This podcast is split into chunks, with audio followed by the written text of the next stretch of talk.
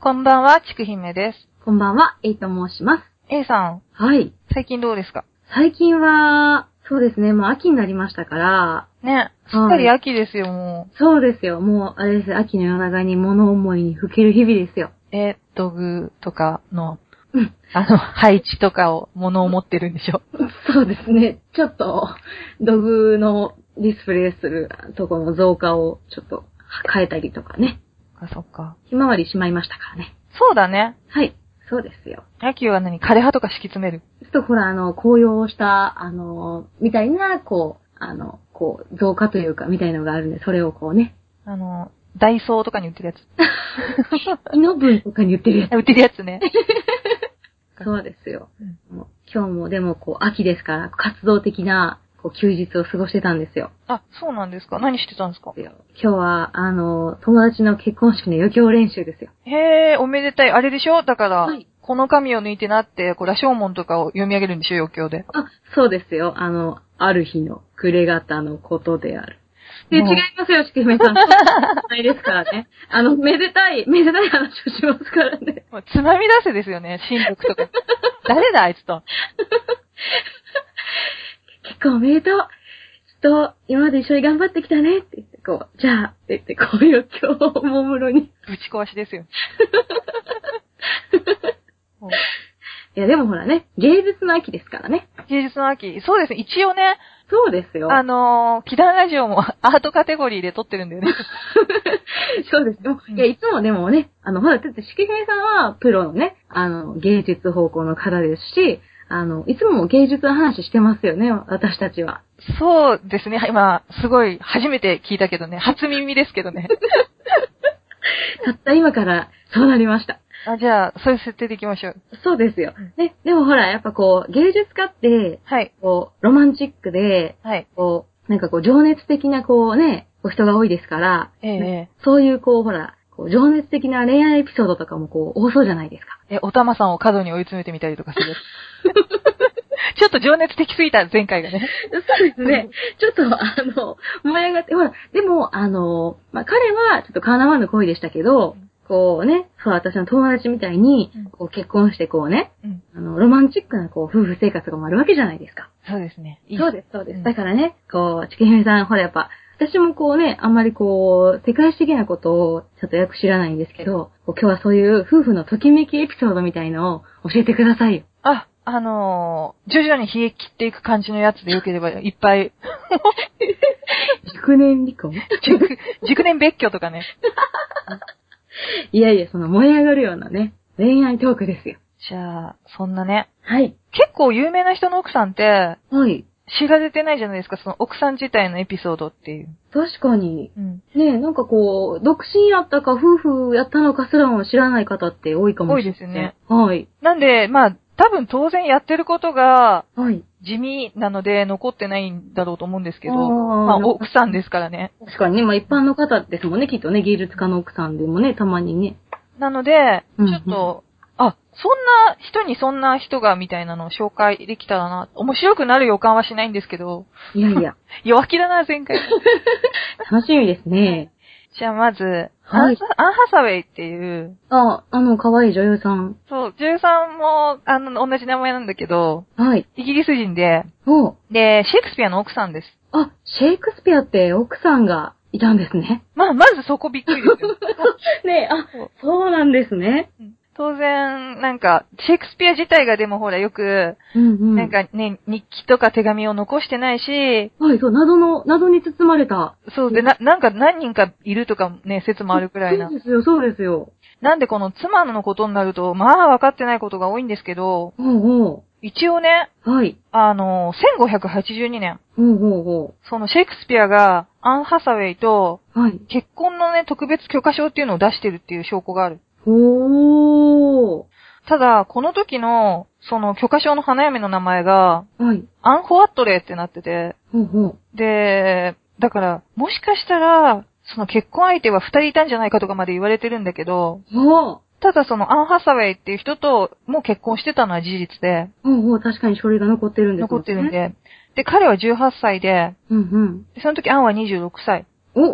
おもう完全な姉さん女房ですよ。かなり姉さん女房ですね。って残ってる記録を見ると、はい。結婚式の半年後に一応長女のスザンナっていうのがまず生まれてると。おー、子供もいたんですかそうなんです。子供もちゃんといて、うん3人、三人生まれてて、おー、おー、3人も。うん。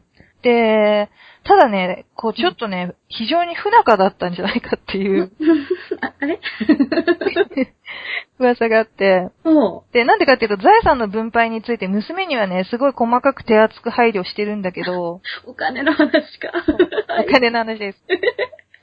アンには、はい。なんか2番目にね、はい。あの、上等で高いね、ベッドをね、おー。そのベッドの付属品と一緒におうおう書いてない。えあ、びっくりするでしょえ、奥さん、だって子供3人も儲けたのにそう。で、挙句の果てに、はい。あのーなんていうの、母姫ってあるじゃないですか、シェイクスピアの亡くなるときに。お墓に書く名前そはい。う。そこの横に、はい。良き友よ、ここに収められし、治療掘るのを控えよっていう風に書いてあって、でもはい。それは案に、要はもう、この後墓をうん開けるなっていうことで、えー、だって、夫婦やったら同じ墓に入ろうね、とか。でしょはい。なので、あの、アンは、うん一緒にシェシェイクスピアと一緒の場所に葬られてないんです。 えあ、あれあれなんか、あれですね、なんかシェイクスピアの方が、かなりこう、奥さんと距離を取ろうとしているような感じですよねよ。うな感じの雰囲気が。で、まあ、じゃあなんでそういうことになったかっていうの、いろんな憶測があって、はい。で、シェイクスピアってロンドンと、あとその、故郷と、に故郷にまあ成功して大邸宅を建てるんですけど、はいはい。二重生活なんですね、要は。あーだからまあ単身赴任みたいな感じで行ったり来たりロンドンと自分の自宅をしてあて、。あんまりゆっくりお家にいる人じゃなかったんですか。そうなんですよ。なるほなので、えっ、と、その間にやっぱりいろんな女性との、ね、う、うきなを流したりとかもしてただろうし、ど。なるほど、なるほど。で、で、徐々に冷え切っていたんじゃないかっていうのと、ああとは、なんか、これはもしも、ーはい。あの、そう好意的っていうか楽観的に見ると、はい。その、アンがはい。自分の死後他の男に言い寄られるのが嫌だと。あだから遺産目当てで男が寄ってこないように娘に委ねる代わりに娘に同居させて、ーうんう。うんん、っていうような老後の計画をしたんじゃないかっていうふうにも言われてるんだけど、あ、なるほど。ちょ、ちょっとね、ほら、ぼーっとした奥さんでね。そうそうそうそうだから、こう、だとね、彼女のためを思ってそうしたのかも。ただ、よく考えてみてくださいよ。う、はい。かなり年ですよね。あ、だって8つ年上なんですよ。その時点で。もう、で、シェイクスピア亡くなる頃に8つ年上ですよ。あ、結構もう、言い寄りませんよ、誰も。あさすがに。ー、シェイクスピアって結構長生きしたんですか。シェイクスピアは、うーんとね、いくつで亡くなった時の年って分かってんのかなあー、でもまあそんなに早早くにいなくなったわけじゃないってことですね。アンはね、一応67歳ぐらいだったっていうふうに。あー、まあでも、そのぐらいの年になってるってことですよね、でも、ね。そうでしょ、そういうことでし ょ。うーん。だって50ぐらいで亡くなってても、もうね、60近い。うん。うん。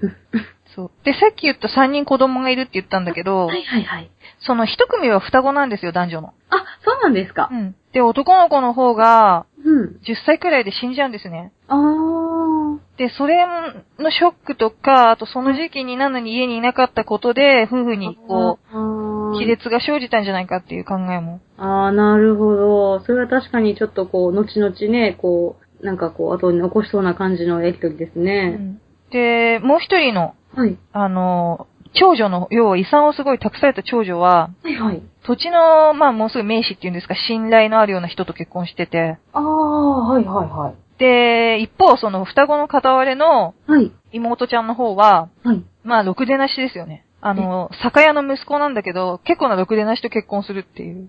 な、なんか、あれですね。いや、そんなことないと思うんですけど、なんかちょっと愛、愛、愛情にこう、ムラが。村が、まあ、ねあ。んあれなので、あの、シェイクスピアは、そっちに遺産残すのはちょっとっていう考えが、やっぱあったから、長女にほとんど託したんじゃないかっていう。あー、なるほど。うん。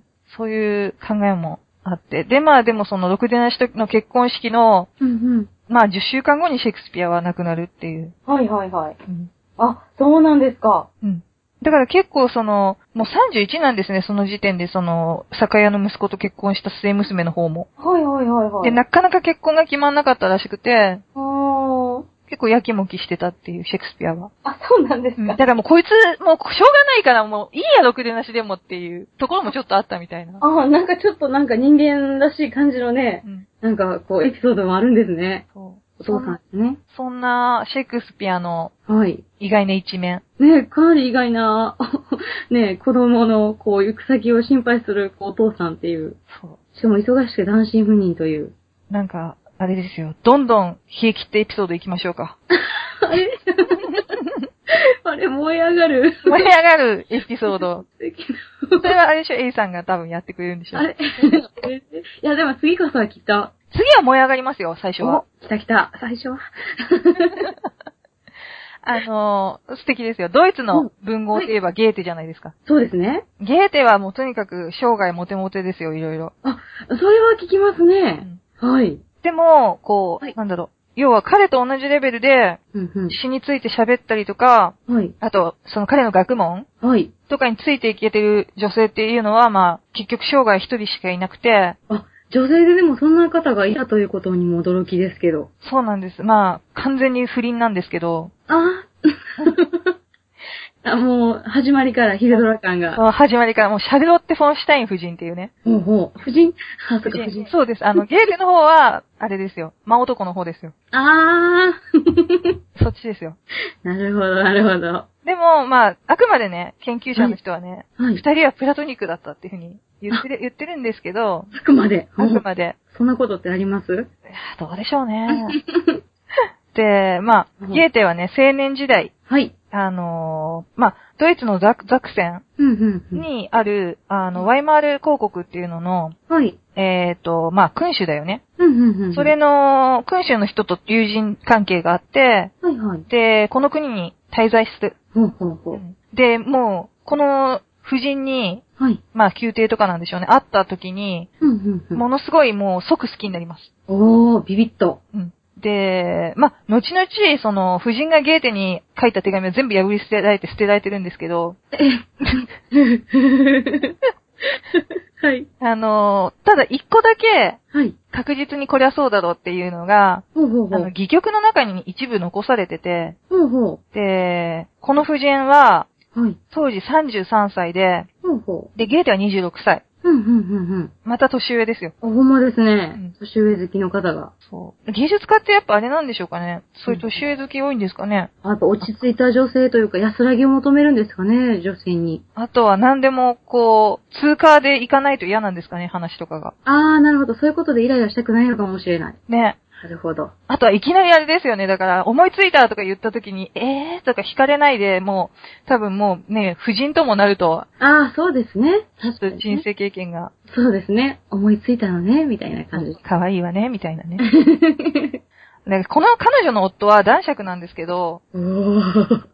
宮廷のなんか馬領長っていう、はそういう、要はその、彼女の、もうちょっとやっぱり芸術活動とかが好きだったんだけど、はいはいはい。そういう、なんていうか、精神的なことには何の関心も示さないような、まあ本当に普通の平凡な男の人で、あで、割とその物を書いたり読んだりするのが好きな人だから、社交生活も好きじゃないんですね、この夫人は。あ、ああ、なるほど。なんで宮廷にいたってつまんないし、夫は構ってくれないしで、ああ、ちょっと、うんうん。う、鬱になってました。あららららら。そんな時ですよ、ゲーテが現れるわけですよ。おー。もう、ゲーテは自分のありとあらゆるね、悩みとか、うんうん。嬉ししかったこととかを打ち明けて、い。もで、自分の書いた文学作品とかに、とことん感想とか批判を求めてくる。う。おー。で、もうそれが嬉しくてしょうがなかったんでしょうね、夫人あは自。分が求められてるっていうね。うん。なんで、こう言ってます。おう。世の中がまた楽しくなってきました。おう。えー私、世の中からすっかり遠ざかっていましたのに、うんうん。あなたのせいでまた楽しくなってきたのです。えーこか心が咎めてなりません。まあ、不倫だからね。ああ、まあね。私、あなたにも自分にも苦しみを作っていると感じるのです。うんうん。半年前はいつでも死ねるような気でいたんですが、もうそんな気はありませんっていう。おー。かなりもう熱々な時期ですよ、これ。思い上がってるじゃないですか。だからこの時期に彼女がちょっと腹立てたり怒ったりするとゲーテのうんうん。執筆活動は中断するし、ああ。あの、この人優しくすると、どんどんどんどんアイディアが湧いてきたっていう。ああ。なるほど。ただそんな時期は長く続きません。あはい。ゲーテは、はい。 1786年からはい。 2年近くイタリアにこう、なんていうんですか、まあ、勉強のために、うん視察のために出かけるんですね。ああ、あらら、ということは。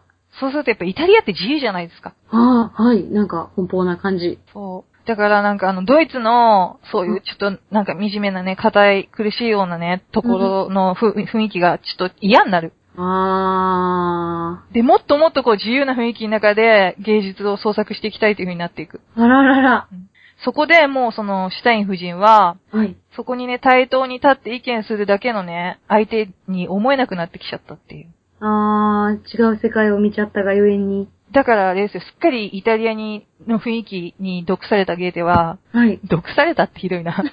ちょっとチャラくなったんですかね。そう、野生的なね、はい。庶民のね、はい。あの、雰囲気を持つね、女の人と結婚してしまああ、結婚してしまっう。うん。た。あら。えー最初はまあ、同性なんですけど、はい。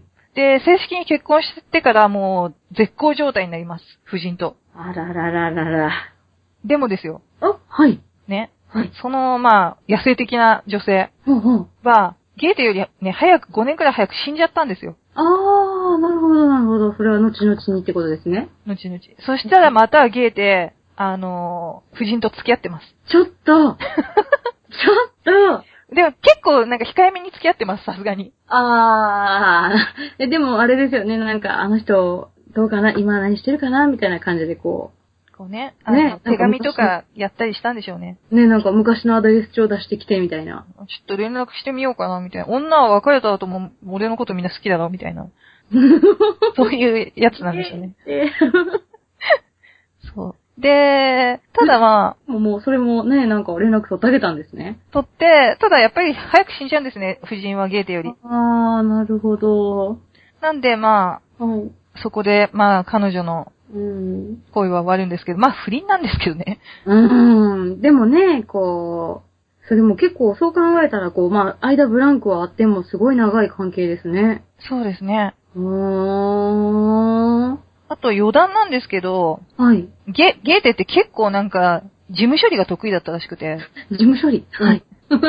あの、後々 IMR 広告の首相、首首相にまでなってて、ええで、なんかあの、600人くらいいた公式な軍隊を300人に減らせとか、あ、なんか、仕分けみたいな。仕分けをすごいして、で、社会政策とか、あとはあの、産業の振興とかにも力を注いだらしいですよ。何でもできる人ですねね。だから詩とかから考えるとね、もっと情熱的でこう、生き方も断片的なのかなって思うけど、はい。結構ね、そうそいううですね。一面のある。なんか、すごい意外な感じでした。おかしいですね。でも最後まで続いてる恋の話がないですね。うん、いや、でもほら、あのー彼女がね、亡くなりましたけど、一応ほら、関係としてはね、うん。なんかこう、人知れぬなんか、深い何かがあったのかも。こうね、死ぬまで一応、控えめに連絡を取り続けたらしいです。控えめに。 控えめに。そりゃそうですよ。だって、一番最初にラブラブだった時は、はい。恥ずかしげもなくなんか行って回ったらしいですからね。あー。うん。あら、すごいなぁ。モテ男。モテ男です。ねえ。あとは、やっぱ、あれじゃないですかね。熱烈に愛された女性って言えば、おモーツァルトの奥さんじゃないですかね。 あー熱烈ですね。熱烈ですよね。はい。もう、周り中やめろって言ってるのに、うんモーツァルト続婚ですからね。なんかでもほら、こうね、あの、女の子にもこう、なんかこう、ダメ男好きがいるようにこう、僕には、なんか彼女には僕がいないとダメなんだっていう、あの、こう、のが好きな人もね。どんな女だったかっていうと、はい。まあ、頭弱くて躁うつ病で、あ、うん、うん。で、歌手としても下手だ し、可愛くもなく、浪費癖があるくせに、他の男にすぐ色目を使う、不死皿な女性らしいですよ。 僕がいないと。ダメだ。え、でも、ビッチですあよの。しょ職業は歌手ですよね。まあ、って言っても、ね、あの、イメージとしてはモーツァルトの金を使いまくってるイメージしかないんですけど、そうです。まあ、あんまり上手くないから歌手としても呼ばれないでしょうし ね。なので、モーツァルトが最初に好きになったのは、はい。この奥さんコンスタンツェのはい。お姉さんの方なんですね。おー、そうなんですか。そうなんですよ。でも、そのお姉さんは、はい。だからね、よくモーツァルトのファンの人がみんなこの人と結婚したお姉さんの方が全然マシだったから、マシ。 はい。最終的にモーツァルトの墓紛失っていう大事件が起こるじゃないですか。ああの、コンスタンツェが管理してないし、葬式に出なかったことによって墓がどこにあるかわかんなくなったっていう。ー。ねえ、私はなんか小学生の頃読んだ伝記では、こう、あ、モーツァルトって結婚もしてへんくて、最後は貧しくて亡くなったからお墓わからへんのやなと思ってたら、全然そんなことないっていうね。あの、ほら、映画アマデウスとかを見るとね、あ、はい。あの、あれを見たらすごくわかりやすいかもしれないですよね。確かに。それで、まあ、だからみんなお姉さんの方と結婚すればよかったのにって思ってるんだけど、うんこ。のお姉さんは結婚しちゃいます、先に。あら。なので、モーツァルトは別にその恋心を打ち明けて付き合ってくださいという間もなく、あ結婚しちゃうので、ー。それで、妹の方と。ただ、その頃妹はちっちゃいんですよ、まだ。あー、なるほど、なるうほどん。なので、えーっと、まあ、まだ少女だったんだけど、うんうん。ただ、その、近くに住むようになる、ウィーンに。ほうほうほう。しばらくして、このモーツァルトが。ほそうすると、あれって、二十歳になった、そのコンスタンツェを見て、う。はい。あれ、いいじゃんって、なぜか思ってしまうんですね。うん、な、うんなぜか。うん。もう、あのー猛烈に、 はい。お父さん、自分のお父さんにうん手紙とかも書いてます。うん。おー。もう彼女の浪費癖があるなんて嘘ですし、うん。うん家事も上手で、世界で一番心の優しい女だと思いますって言どうっしてちゃまっす。たんでしょうね。で、ただ、これは結構小説あって、はい、はい。あのーコンスタンツェの母親が、ほうほこの子まともな結婚できないから、う。うん、はい。あの、モーツァルトに押し付けちゃおうと思って、 うんいろんな、こう、知恵を巡らせてくっつけちゃったっていう噂もあるんですけど、あー、いいよ、この子。そうそう、本当はこの子にはすごくいい子なんですよ、みたいな。そうそあら。う。ただ、その、手紙を見ると、はい。奥さんに宛ててる手紙なんかは、はい。これあれですよ、モーツァルトって 結構下ネタ好きじゃないですか。そうですね、なんかかなりの、かなりの下ネタが。下ネタ好きじゃないですか。笑えない下ネタをよく入れてくるじゃないですか。はい。だからお前の可愛いアイノスをきれいにお掃除しておいておくれ。僕の坊やはそうしてもらう値打ちがあるんだからね。坊やはこの旅の間おとなしくしているけど、ひたすらお前のを欲しがっているよっていう。今、今、ピーヨンみたいな感じ。いいよ、みたいな。消されてた。そういう、ね、バカですよ。そういう。うん、ね、なんか、モーツァルトって、ね、素晴らしい楽曲を残した天才ですけど、本当なんか手紙とか読むと、こう、愕然としますよね。愕然としますよね。あただその、やっぱて、今言ったけど天才じゃないですか。はいはい、そうですね。だからさっきまでの、その、うんうん。私、あれなのかなほ文人とかは、はい。こう、年上に行く傾向があるのかなあー、そう言われれば。でもこれもっと直感型でしょ、音楽って多分。そうですよね。だから、最地がある女よりは、もうそういうちょっと愚かで可愛いなっていう女の方に惹かれたんじゃないかっていう見方もされてて。あー、なるほど。まあ何にも縛られたくないっていうね、うん。感じかもしれませんね。そんな感じ。なんで、まあさっきも言ったけど、葬式に出席しなかったし、はいはい。まあ当時はそういう習慣があったから、コンスタンツェがわ、だけが悪いわけじゃないとかいう見方もあるんだけど、はいはいはい。ただまあ、詳しいことは本人たちのみぞ知るっていう。うーん。まあただすごくコンスタンツェを結果として愛してるし、うーん。まあ男の子も二人産んだし、うんうんそうなんですよ。ただ大した作曲家にはならなかったらしいんですけどね、音楽家には。うん。あー、そうなんですか。うん。へー。なので、はい。あれおかしいな、ラブラブじゃないですね。あれ、うん。でもほら、あの、でもモーツァルトは、ああの、まあ、後でいろいろありましたけど、でも幸せだったんじゃないですかね。うん。モーツァルトは、バーンって生きて、バーンって死ん で、お墓もバーンって亡くなったみたいな。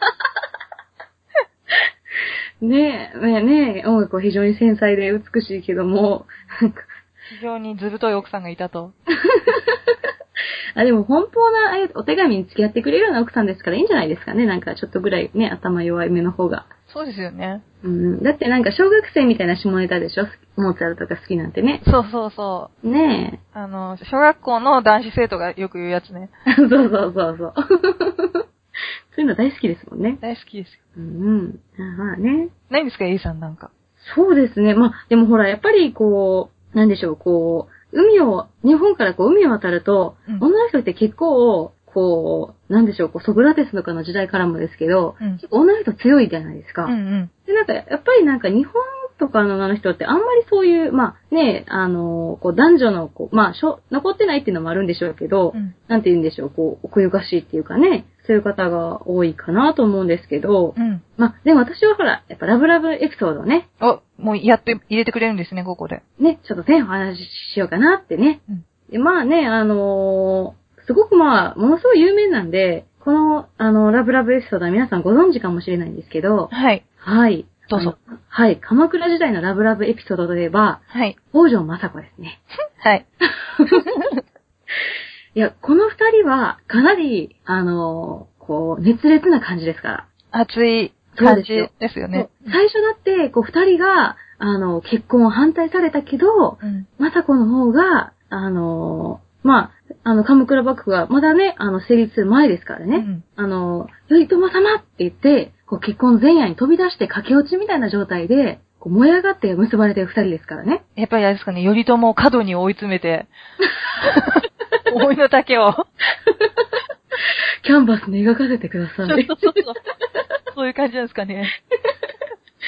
いやそこはでももうね、こう、まさこ、頼朝様、走って感じですよ。最初はでもあの二人っていい感じですよね。かなり、いや、最初はって頃がもう、最初はって言っちゃった。何言ってらっしゃるんですから、もう。はい、すいません。ねうでんそしてですよね、そこからまあ鎌倉幕府が成立しまして、で二人のね、愛の子がね、こう生まれるわけですよ。うん。でそこに、まあちょっとね、やっぱりこう、あのー二人のね、やっぱ長い、ほら、人生ですから一緒に歩んでいく。ちょっとね、こう、あのーいろいろあったりもするんですけど、うんまあその幸せいっぱいの夫婦にね、あのーちょっとこう、頼朝はね、ついついね、まあこの時代で言ったらそんなおかしいぐらいじゃないんですけど、うん。こう、まあ、お産でね、ちょっと実家に帰って、うんあのー、里帰り出産みたいなね、うん感じの時に、ついついこうね、ゆりとも様はちょっと他の女の人にね、ちょっかいしちゃったり、ちちょょっとね。ろっとねうん、しちゃったりしましたよね。うんで、まあ、それでもまさかも知らなかったんですけど、うんあのー、まあ、ちょっとじゃあ、生まれたよ、あなた生まれたよって言って戻ってきたら、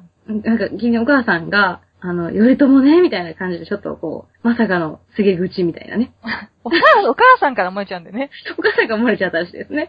でそしたらですね、いやもう、それは、頼朝様って言って、政子はですね、あの、何をしたかと言いますと、まあ、部下に命じて、はい。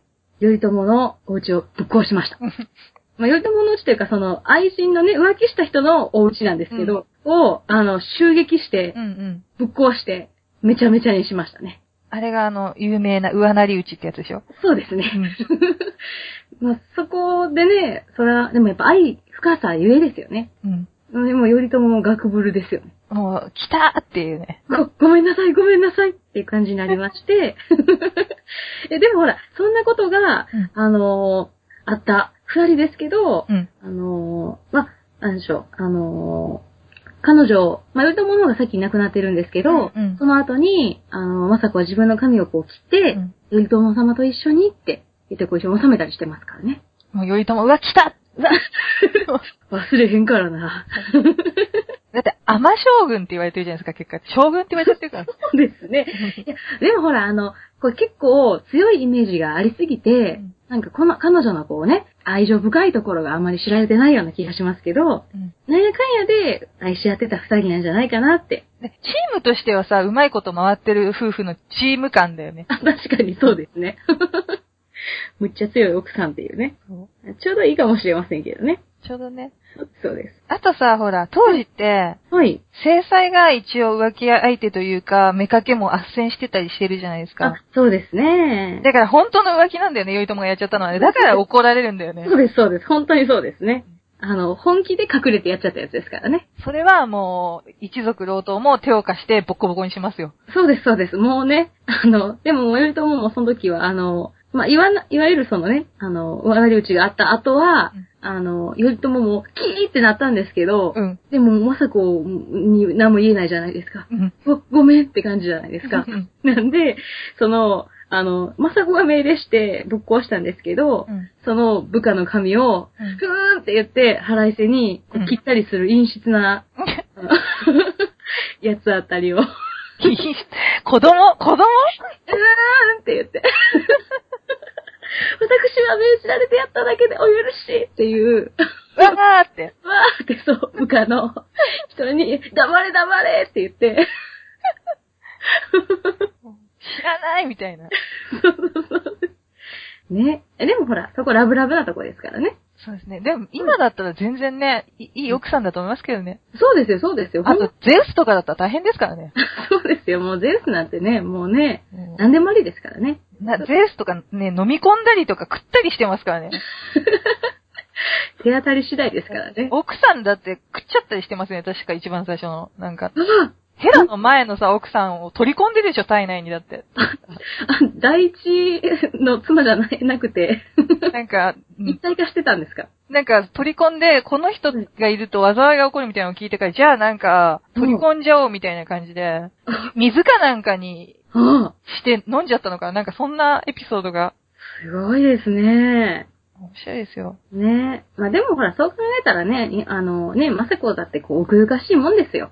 ね。ね。 あんま将軍だけど。まあまあ将軍だけどね。ちょっとね、ぶっ壊してきてって感じじゃないですか。ね。で、まあほら、もう一人ね、あのーちょっとこう時代がね、あのー最近なんですけど、はいはい。あのはい。もう一人奥ゆかしいね、うんあ愛情深い奥さんがいましてですね、うんこれもほら、ラブラブエピソードですよ。はい。教えてくださいよ。はい。あのーこの人は、あの、秀吉に仕えたうん。強い武将の一人の福島さのりっていうあね、、はいはい。はい。あの、静ヶ岳七本槍とか言われてますけど、あのその奥さんなんですけど、はい。まあ、もともと最初の奥さんは、あのーお産の時にちょっと亡くなっちゃったりしてて、ん。そのまあ次の奥さんなんですけど、うん。まあ、福島正則といえば、ものすごくこうね、あのー豪気な、あの敵にね、背中を見せたりはしないの、勇敢なね、イメージですよね。そうでです、武将ですよね。そんな勇敢な武将なんですけどうん、あのーまあ、敵地でね、あのーこう、敵にね、背中を見せたりするようなことはないような、もうむちゃくちゃ勇気ある人なんですけど、はい。まあ、ある日、あの、家に帰ったら、はい。おーい、帰ったぞみたいな感じで、帰ったら、うんまあ、奥さんが出迎えに来ますよね。ちょっと上機嫌な感じで。そうです、うんふんふんみたいな感じで、こう靴とか多分脱いでたと思うんですけど、そしたらこう、ブンって感じで、うん。音がして、えって思ったら、あの、なりなたが、なんか床にこう、ザクッっなんか床に、うん。て思って、こうスーってこう上見たら、奥さんが、あの、こう着物にこう鉢巻きみたいのして、うん自分にこう今、なぎなたを今まさに振り下ろしたとこ ろだ。えってなったら、うん。あなた、浮気しましたね。って言って、奥さんが出迎えてくれたんですよ。ああ、結構、あれですね、日頃の迎え方とバリエーション変えてきましたね。そうですね。飽きさせない感じで。そうです、そうです。でそっからもう、小生のもうすごい、あの、攻撃ですよ。うん。ブンブンブンブンっていうこう、あ の、なぎなたを振り回しながら、もう物理攻撃ですね。そうです、そうです、もう襲いかかる妻ん。そして、あの、ひいひい言いながら、あの、逃げる、あの、まさのりさんですよ。あの火力の強い妻ね。そうです、そうです。で、ひいひい言いながら、あの、背中を見せて、いや、死ぬ思いで、あの、玄関から、あの、這いつくばりながら逃げたらしいですね。なんで、あれなんでしょうね、昔って、はい結。構ね、タイムラグとかがあって不便なはずなのに浮気はすぐ伝わるんでしょうね。ね、 本当に。ね、やっぱ大事なことはちゃんとね、伝わるもんなんですよね、きっと。ねうんうん。こうね。で、あの、そっから、あのー彼は、まあ今まではね、もう怖いものなんて何もないもんねって感じだったんですけど、うんあの、部下とかにも、あの、女の人は怖いから、ほんま気をつけた方がいい。 ね言ってたらしいですからね。あーね、学習したんだね。そうです、そうです。でもね、多分、こう、彼女もほら、おしとやかの奥ゆかしい日本女性ですよ。だからきっとね、あの、勇気を出して、親だと思うんですけど、そこからきっとね、夫婦間もうまくいったんじゃないかなと。あの、まさのりの、あれですよ、捨て振りが、こう、ね、勇敢とか、こう、攻撃力のところから、こう、ちょっと情緒的な方に少し、 そうです。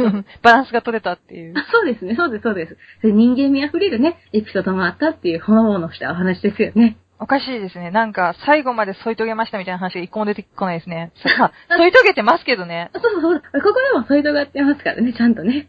そうですよ。まあそういうね、あの仲良しエピソードですよ、チキペンさん。ちょっと、緩和球大的な感じでね。ありがとうございます。いやいやいや。で、まあ、これからまたね、月姫さんもきっとこう、熱々エピソードを引き続き聞かせていただけると思いますんで。ちょっと怖い話しましょうか。あ、怖い 話。怖い話。な、なんか、こう、不幸な話しましょうか。 さっきから不幸な話ばっかり だ。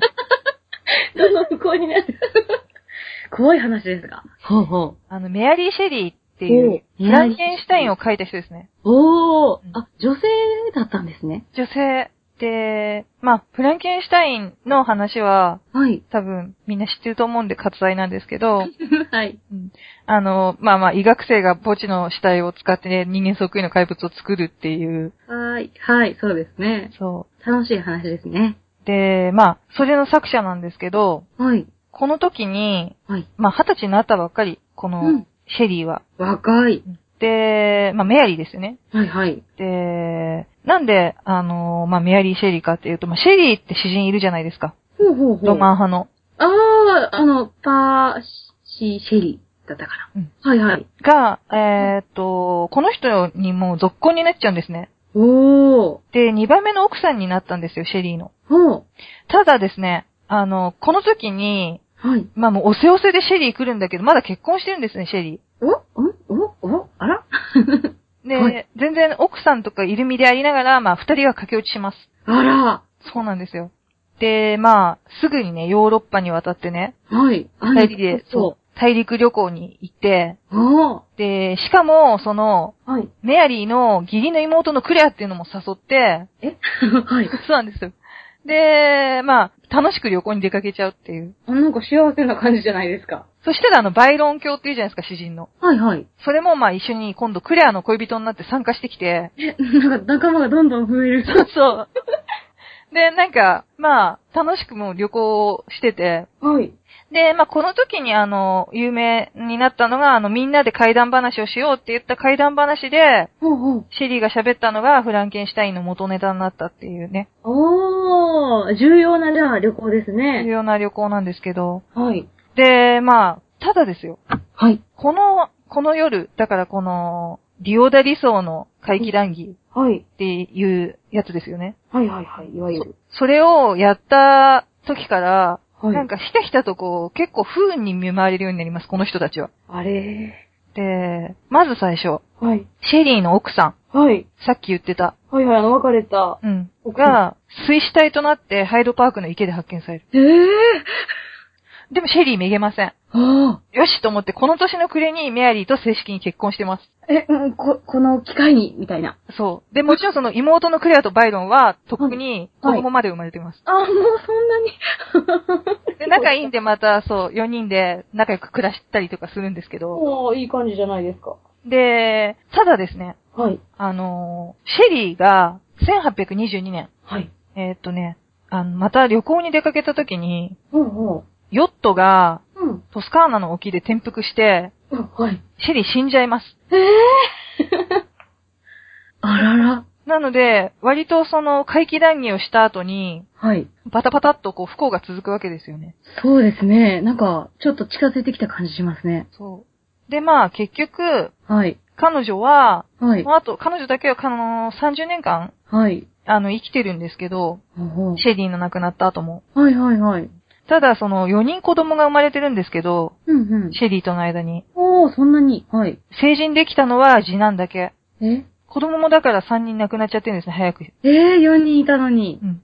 え、もうこれで、1、奥、えっ、と、元々のシェリーの奥さんでしょうん。シェリーシェでしリょーでしょ生まれた3人の子供が、要は、相次いで亡くなるっていう、うわ、なんか、シェリーに関わる5人、シェリー含む。含む。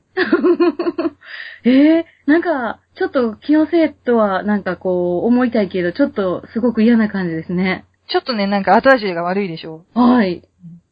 まあ、そういう、はかあ怪談話をすると何かあるよっていう、ほんまですちょっねと。怖い話。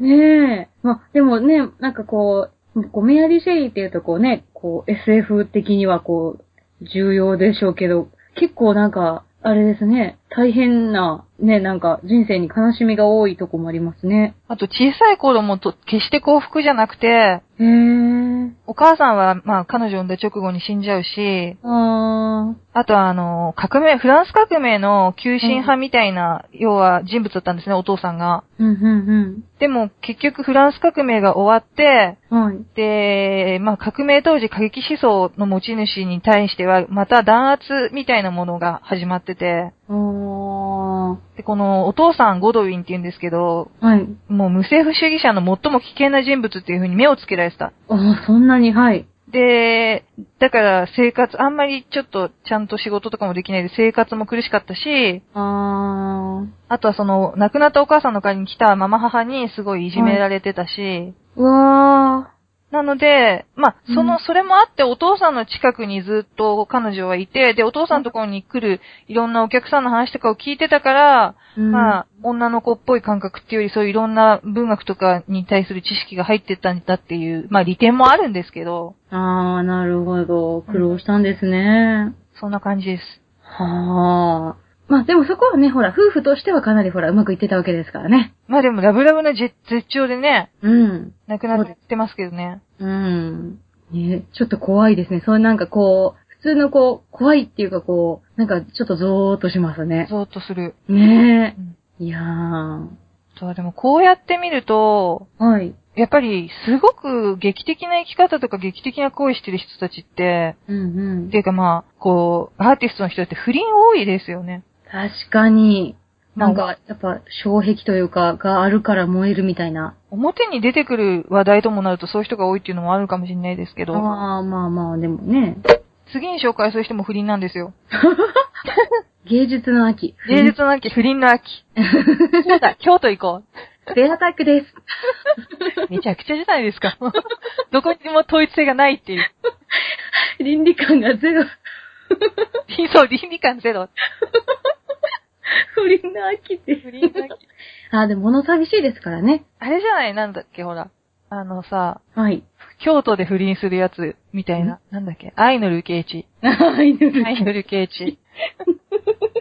あと、ほら、同じ作者が書いたやつあるじゃないですか、もっと有名なやつ。うん、えっ、と、フリア一行と黒木瞳監督がやってたやつ。失楽園。失楽園。渡辺純一。渡辺淳一。そうだ、京都行こう。渡辺純一、失楽園。そうだ、京都行こペアタックです。う。ベアタックです。とんでもないですね。とんでもない、とんでもないですね。とんでもないです。いやいや、でもね。うんうん。えー、次はあれですよ。ほう。師匠に奥さんを寝取られた男の話をしたいと思います。あら、あー、それはなんか、愛憎劇が深いです衝ね。撃。ワーグナーって言うでしょもう、超有名なあの、ワーグナーですか超有名なワーグナ作曲家。ー。で、ワーグナーは、はい。あのー、小島っていう女の人がいるんですけど、奥さんに、後々奥さんになったんですけど、小島うん。ほうほ小島じゃないですよ。う。ほうほう。小小島島。小島ワーグナーっていう。ほうほうほで、まあ、彼女はもともと、う。はい。あのー違う男の人で、はい。えーっと、ハンスっていう人の奥さんだったんだけど、ほハンスは、その、ワーグナーの、まあ、弟子にあたるんですね。う。はで、この小島のお父さんっていうのが、ー。はい。あの、リストなんですよ。フランツ・リスト。ええうん。ー。ほうほうほうほうほなんで、その、まあ、そのリストのことも、その、寝取られた旦那さんは尊敬してて、う。ほうほうほうほだからもう、割とその、彼女を取り巻く、その、まあ、偉大な、なんていう、作曲家とか音楽家の、まあ、本当に、弟子筋に当たる人だったんう。ですね。ああ、ほんまですね。なんか、その辺に密集してる感じですね。そうなんですよ。で、あの、なんていうの、秘書をするんですね、小島は、その、ワーグナーのある時期。ほうはいはいはい。そしたらもうすぐ同棲します。え それちょっと小島の方もどうなんですか、それ。小島はもう、本当好きになってます。あー、もうメロメロ状メ態。ロメロです。あららららら。で、まあ子供も3人生まれました。あ、なんか結構、あただこの時さっき言った旦那さんは言ってます。ー。も汚い、こんな汚いことがあって良いのだろうかっていう友達に手紙を出してまう、同情しますよ、それをね。す。しかも、3番目の子供のうん。イゾルテっていうのが、うん。もうどうやらワグナーの子供であるって いう。もうそれを知った時にもう大ショックですよ。なんて悲しい話なんですかね。で、このワグナーは本当に、トリスタンうん、あとあれ、あなのん、か、ね。有名なあれですよ。ジークフリートのね。ボッカとかを書いてる。あー、ね。えー、ワグナーってトリスタンとイゾルテっていう話ありますよね。ありますあります。ね。そう。それで、はい。あのーちょっとやっぱこの人って、はい。ちょっとルートリヒ2世っているじゃないですか。ほうほう。ワーグナーの講演者だった。はいはいはあい の、。最終的に湖で謎の死を遂げてる。またちょっと怖い話。あの人も、こう、なんて言うんですかね、うん同性愛的な気持ちでワーグナーを慕ってたっていう風に言ってて、うん。うーん。ねすごく求心力が高い人、ワーグナーって。ああ、男が惚れる男的な。そうなんですよ。う。ねで、寝取られてるのに、この、あれです、ハンスは、ワーグナーが死んだ時に気が狂わないばっかりにもう落胆して暴れたっていう。え。ええー、すごい。だから男としてワーグナーを憎みながらもうもうその巨大な能力にはもう一目も二目も置いてて、やっぱりずっと尊敬し続けてるから何もできないわけですよね。彼らが幸せになっていくのを指を加えて3つ。なんてかわいそうだ。かわいそうなんですよ。はで、実はさっきこれおお父さんがリストだって言ったじゃないですか。あ。あ、はいはいはい。リストは、うで、この事実を知った時に、まあちょっと頭を抱えるんですね。ほうほうほなんでかっていうと自分も同じことをやってるから。う。なん、なんねあの、親の因果が、そう。むくい。リストは若い頃、はい。お前は一生女につきまとわれて苦労するだろうっていう風に、さらにそのね、父親、だから小島からするとおじいさんに言われたくらいの色男で、あ、そうですよ。だってリストって残ってる絵とかもね、なんか指も長いしね。そうそう。で、まあ、あの、ダグー夫人っていう、ダグー伯爵夫人っていうのと不倫して生まれた子が、はい。あれなんですよ、小島なんですよね。なんとなので、全く結局、同じことしてるっていう。はあ。すごいですね。すご繰いり返しますねだ。からまあ割と何も言えなかったっていう。そうですね。なん、なんて言ったらいいやらですよね。ただそのリスト。はい。あの、ワーグナーはすごい嫉妬心の強い男でもあったから、あなんかワーグナーってすごい自信家っていう自信家。のイメージがありますよ。だからリストが、まあ、晩年ね、はい。こう結構気力が出なくなっちゃって、で、それを娘の小島はまあ励ますわけですよね、一生懸命。ほうほうほでも、お父さんじゃないですか。う。そうですね。でも、それを見ても嫉妬のあまり怒り狂ったらしいですよ、ワグナーは。あ 難しい人だな。え何を他の男励ましてんだと。ああ。うん。お父さんでもダメ。これはでも、だからラブラブなんですよ。あ、そうですよ。熱々じゃないですか、最後まで。あの、彼女のために朝、彼女が目覚めたら、うん楽団を呼んで、一番最初に、はい。あの、曲、できた曲を聴かせたりとか、ああ、ね、でもなんかワグナーの曲って結構壮大ななんか、強めの音楽多いですから、起き抜け、まあ、すっげえ目覚まし効果ですよね。 だってね、 シンバルバーンみたいな。そうそすごい。あ、でもなんかそこまで、初め、だってね、だって初めに小島に聞いてほしいなってことでしょう。そう。ニコニコですよ、この時。ああ、なんかちょっと可愛いですうね。ん。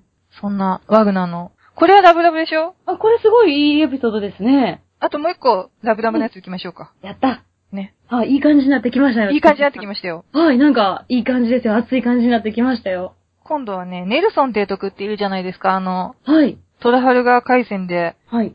勝利しつつもその瞬間に亡くなってしま った伝説の。そうですね。でも、名帝とかですね。そう。で、その奥さんでエマ・ハミルトンっていう、ほうほこれも不倫ですけどね。う。あ、 彼女は、はい。あの、ナポリ、ナポリの駐在員のイギリス大使の、ほうほう。あの、サー・ウィリトン、ウィリアム・ハミルトンのハミルトン夫人だったんですね。もう結婚してるんですよ。ほう。うん。で、まあ、あの、そうなんですけど、はい。この時に、はい。まあ、ネルソン提督はい。と、まあ、運命的な出会いをするんですね。おー。で、ネルソン提督のために、だから彼女はその自分の地位を活かして、うんうん。で、ナポレオンを、要は、ほうほなんていうんですか、追撃しやすいように、う。うん。で、ナイル河口の方にはい。追撃しやすいように情報収集をして、へえでナポリ王妃と情報交換して、ー。はい。で、まあ、このネルソンに教えたっていう風に言われてて、結構体張ってこう、結構あの人のためになりたいって感じですね。うん。で、この時も、でもネルソンは、はい。まあ、右目と右腕ももうなくなってて、うん。まあでも、写真じゃなくて、えっとね、肖像画とか見るとわかるけど、かなりイケメンじゃないですか、ネルソンってそえれでー、そ。うですよね。なんかかっこいい顔ですよね。で、挙句の果てに妻との仲がこじれまくってました。あー。 なんで、まあもう、即その若いエマの美貌と、そのさっきも言ったサイキうーん。の虜になっちゃうわけですね。はいはい。で、こっからがちょっと面白い話なんですけど、はい。普通じゃちょっと考えられない話なんですけど、はい。その、エマの旦那さんは今70歳くらいなんですよ。ほうほうほで、3人はうん仲良く暮らすんですね。う。えあの、 んもう一回お願いします。 3人は、うんあのー仲良く暮らすんですよ。え、だって、え、な、んえ、だって、取られ、もうぜ全然そこは不思議な感覚なんだけど、ネルソンの娘をまずもう早速産んでるんですね。ほあの、エマは。う。はい、はい。でも、あのーその翌々年に、はい。まあ、70歳近いから、ああ。死ぬまで別に OK だよって感じで3人でほう。いろんなとこ行ったりとかして、えー、あ、でなんか、あれですね。なんか、もう君の一人の体じゃないんだからね、とか言って、こう、元の夫、ね、旦那さんがこう、もう全然 OK なんですよ。もう公認、浮気公認ですよ。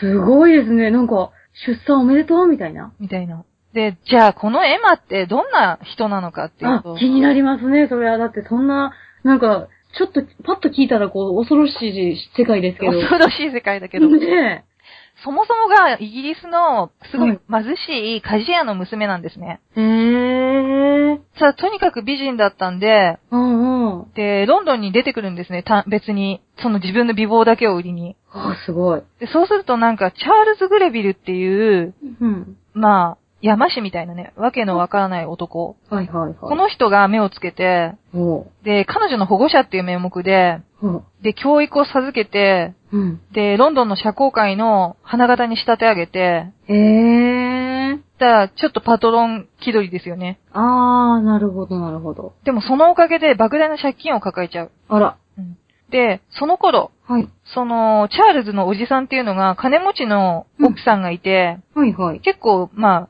その、借金返済をおじさんに肩代わりしてもらおうというふうに思いつくわけですよ、チャールズは。ほうほうほう、なるほどなるほど。で、その、その代わりにエマをそのおじさんに提供しようというふうに思う。提供提 供。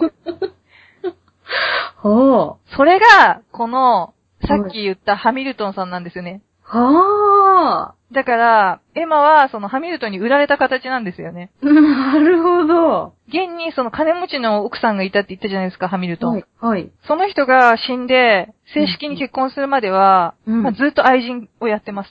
はなので、ー。はい。もうそもそもがきな臭いっていう。あでもそんなことがあったけど、まあ、今は子供も一人いて、で、ネルソンは奥さんと正式に離婚し、ー。うん。で、まあ、前の旦那も亡くなり、うん。で、ロンドン近郊で同棲を始めます。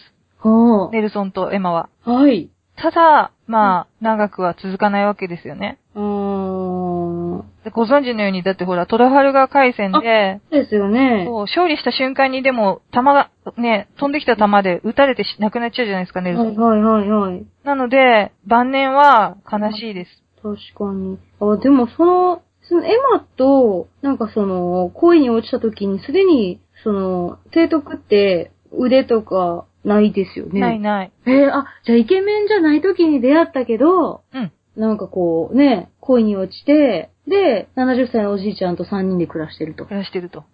で、おじいちゃんも死に、あまあ、ネルソンも死に。あ。あ、ほんまですね。なんで、まあ、二人から莫大な遺産を受け継ぐわけですね、エマは。あ、やった。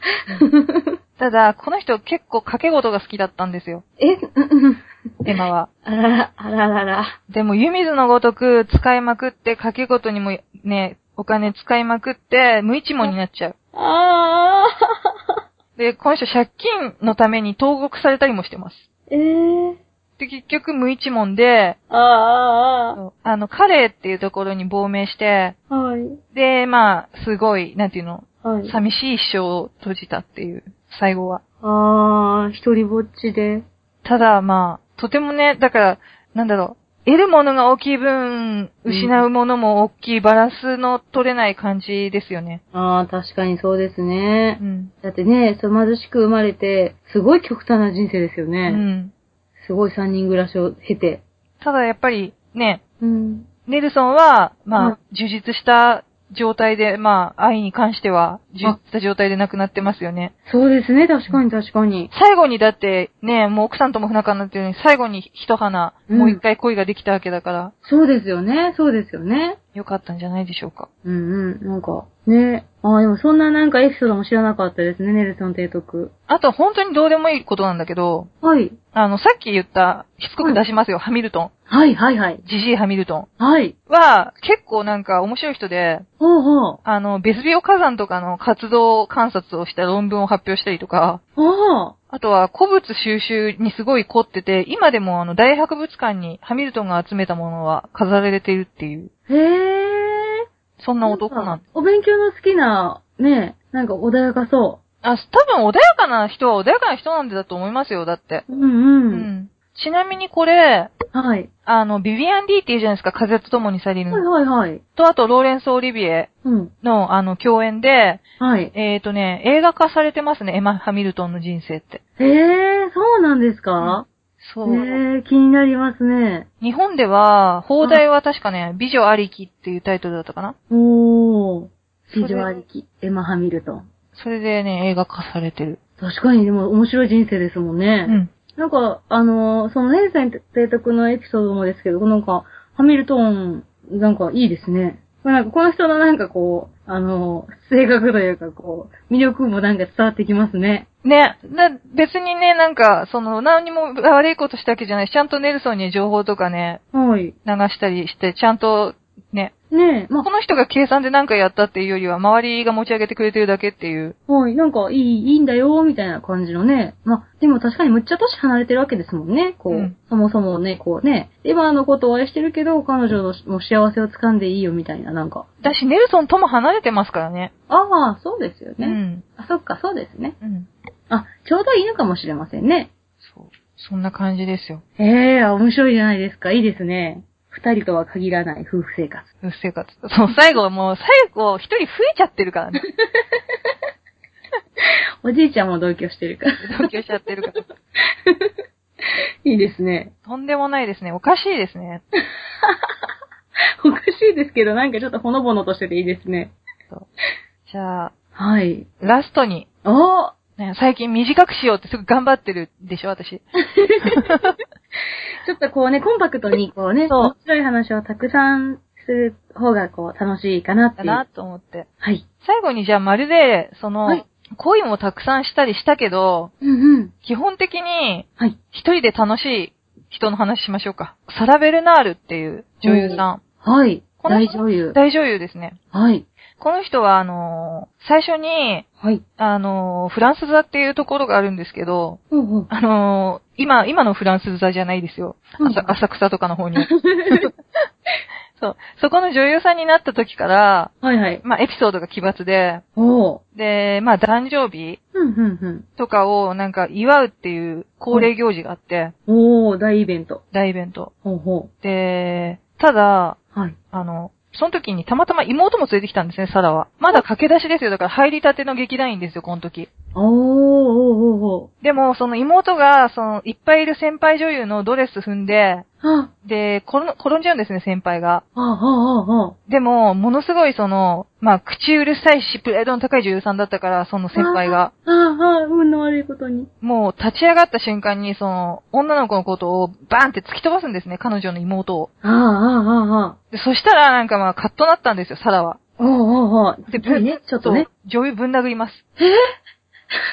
あれ手が出ちゃいました。手が出ちゃいます。で、なんか、謝らないっつって、はあ。もうやめますって言って、えさっさとやめます、フランス座を。あ、いきなりいきなり。はあ。あ、なんか思った感じと違いますね。 思った感じと違う。もうだから、まあ、猟奇的なエピソードばっかりちょっと取り上げてるんですけど、おー。ただ、一つ言えることは出れば出るほど、もうどん、どの役も当たり、どんどん順調にこの人は女優として上り詰めていく。ああ、すごい。ただ、その反面、はい。まあもう自分の相手役はい。はもう無能な男に恋して、おー。無理やりコネでその人を相手役として舞台に立たせちゃったりとか、はあ。常にまあ中心にいないと気が済まないから、あでまあ定期的にぶち切れるらしいんですよ。あ。あ、じょ情緒がね。情緒の方がちょっと。なんで、すごい物議を醸してて、はあ、なるほど。ただその分、その、だからもう実生活もはい。芝居みたいな。あで昔の歌舞伎役者みたいなね。あ。ああ、ちょっとね、混同混在してしまっていくというか。で、まあ、だから、どんどん白真の演技もすごくて、人気はどんどん上がってって。ああ、やればやるほどね。ただ、必ず当たるじゃないですか、自分が出れば。そうですね。だからもう給料をとことん釣り上げます、この人。はあ、そっか。うんそうですよね。だって、自分が言う、いいねですもんね、それこいそ、いね。。で、勝手に休みます。ええ かなり自由ですね。かなり自由。で、しかもピエラの格好とかして、えほんほん。家で。はい。で、なんか絵とかを描いてみたり、ああ。あと、この人が死がすごい好きなんですね。ほうほう、しうん。はい。死をモチーフにした彫刻とかを、あ、し はい。みんなに刺繍好みって言われ、あだ名噂されるほど、あ死に執着してるんですよね。その死をモチーフにすることに。へえ。でも、だって別にね、普通にだって女優さんとして大活躍してて、こう、どっかのね、舞台でこう、どんどん有名になって、こう、明るい世界だけにいられるような人なのにね。その、もっとこう死を関連的に耐えるというより多分、うんどっちかっていうとこう、単美なものが好きだから、ドクロのモチーフとかが好きだったり、ああ。で、棺桶をベッドにしてます、この人。え うんなんか、あれですかね、狭いところが好きとか、あの、ほら、ドラえもん的な、 多分ね、落ち着くかな、みたいなね。押し入れいいわ、みたいなね。そうです、そうです。で、おまあ、そのくらいだったら、まあ、100歩譲って大丈夫じゃないですか。うん、確かに。まあ、そうですね。まあ好き、ね、好きでやってるだけですからね、それはね。でも、はい。あの、巡業にね、出た時に英国に、この人あフランス人だから、あもう断層はする、タバコは吸う、あ。はあで、ボクシングを勝手に習う。へえ。で、挙句のあれに生きたチーターを飼い始めます、家で。大きい猫が、 大きい猫。大きい猫が来ましたうね。んあの、だって、なんか、そうそう、カノ姉妹のサーバル飼ってんでしょええそうなんですか。うんあ、でもチーターって結構懐くとか言いますよね。ね。なんか、だからチーター飼いたかったから、みたいな感じで。やああ、ちょっと買ってみた、みたいってみて。で、この人が、な。はい。まあ、そんななのに、はい。さっき言った自分でやめてやらっつったフランスだからは最終的にはい。出てくださいよって言われてますからね。あらら、すごい。もうあの時の女優もね、まさかあの、あいつが、みたいあな。いつが、みたいな。ね。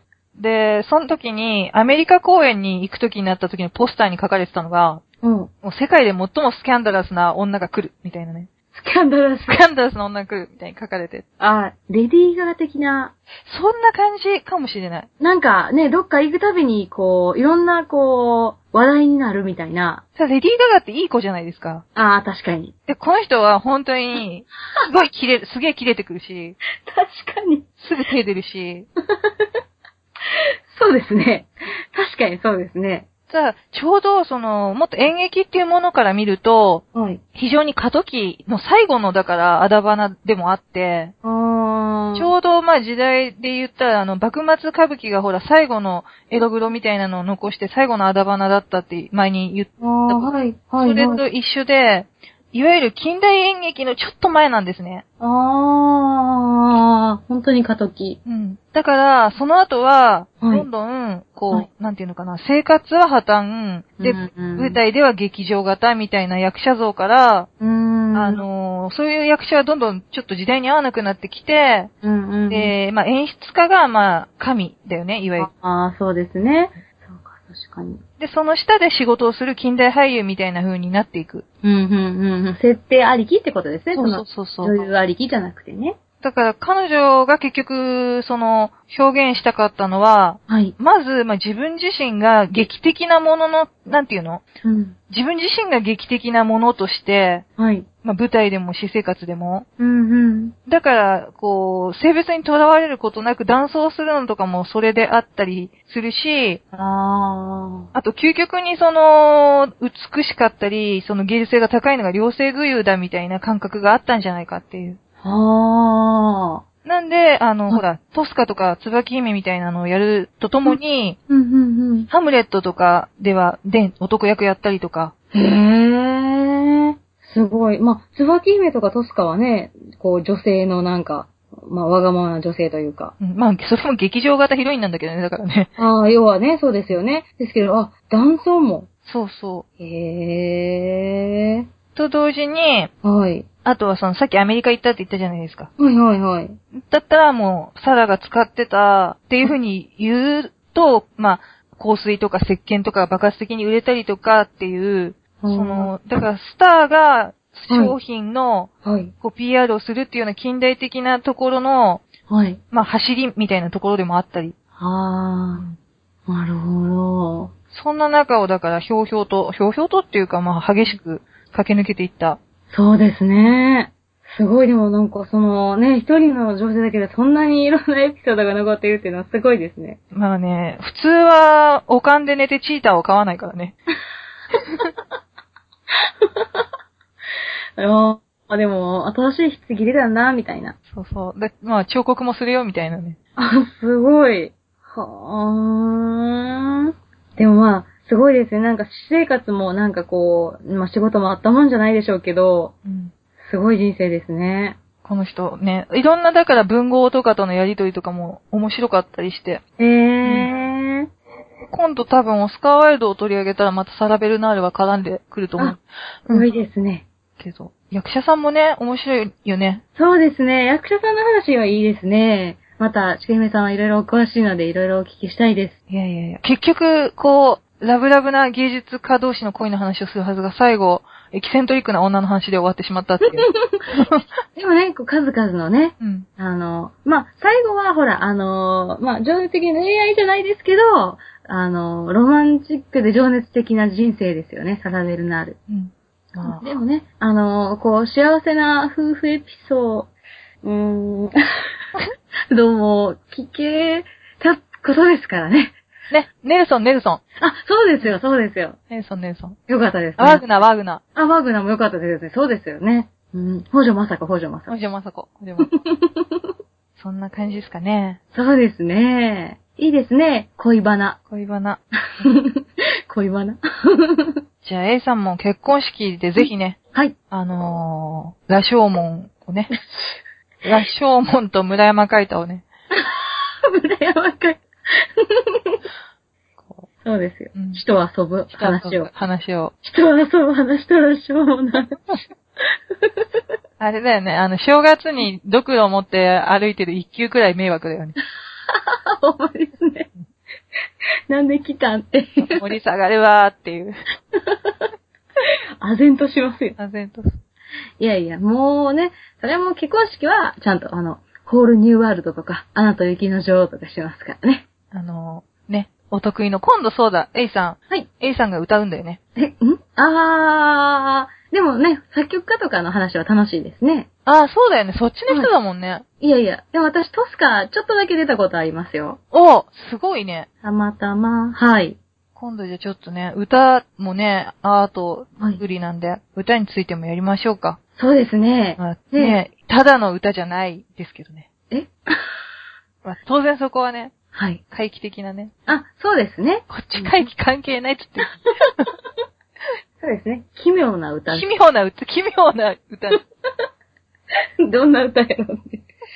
でもね、やっぱこうね、半券が切れてたらね、歌っても問題ないのです。歌い放題だもんね。そうです、そうです、もうね。じゃあ、えっと、今回は、まだ、はいあのーメールの方がね、あ、そうですね。ね、皆さん、メールなどありましたらくださいね。よろしければ。よろしければ。うんはい。じゃあ、こんな感じですか。そうですね。うん。はい。秋の夜長は、嫌な恋愛の話で。そうですね。そうだ、冬の秋。そうだ、京都行 こう。やつでした。ありがとうございましありがた。とうございました。はーい。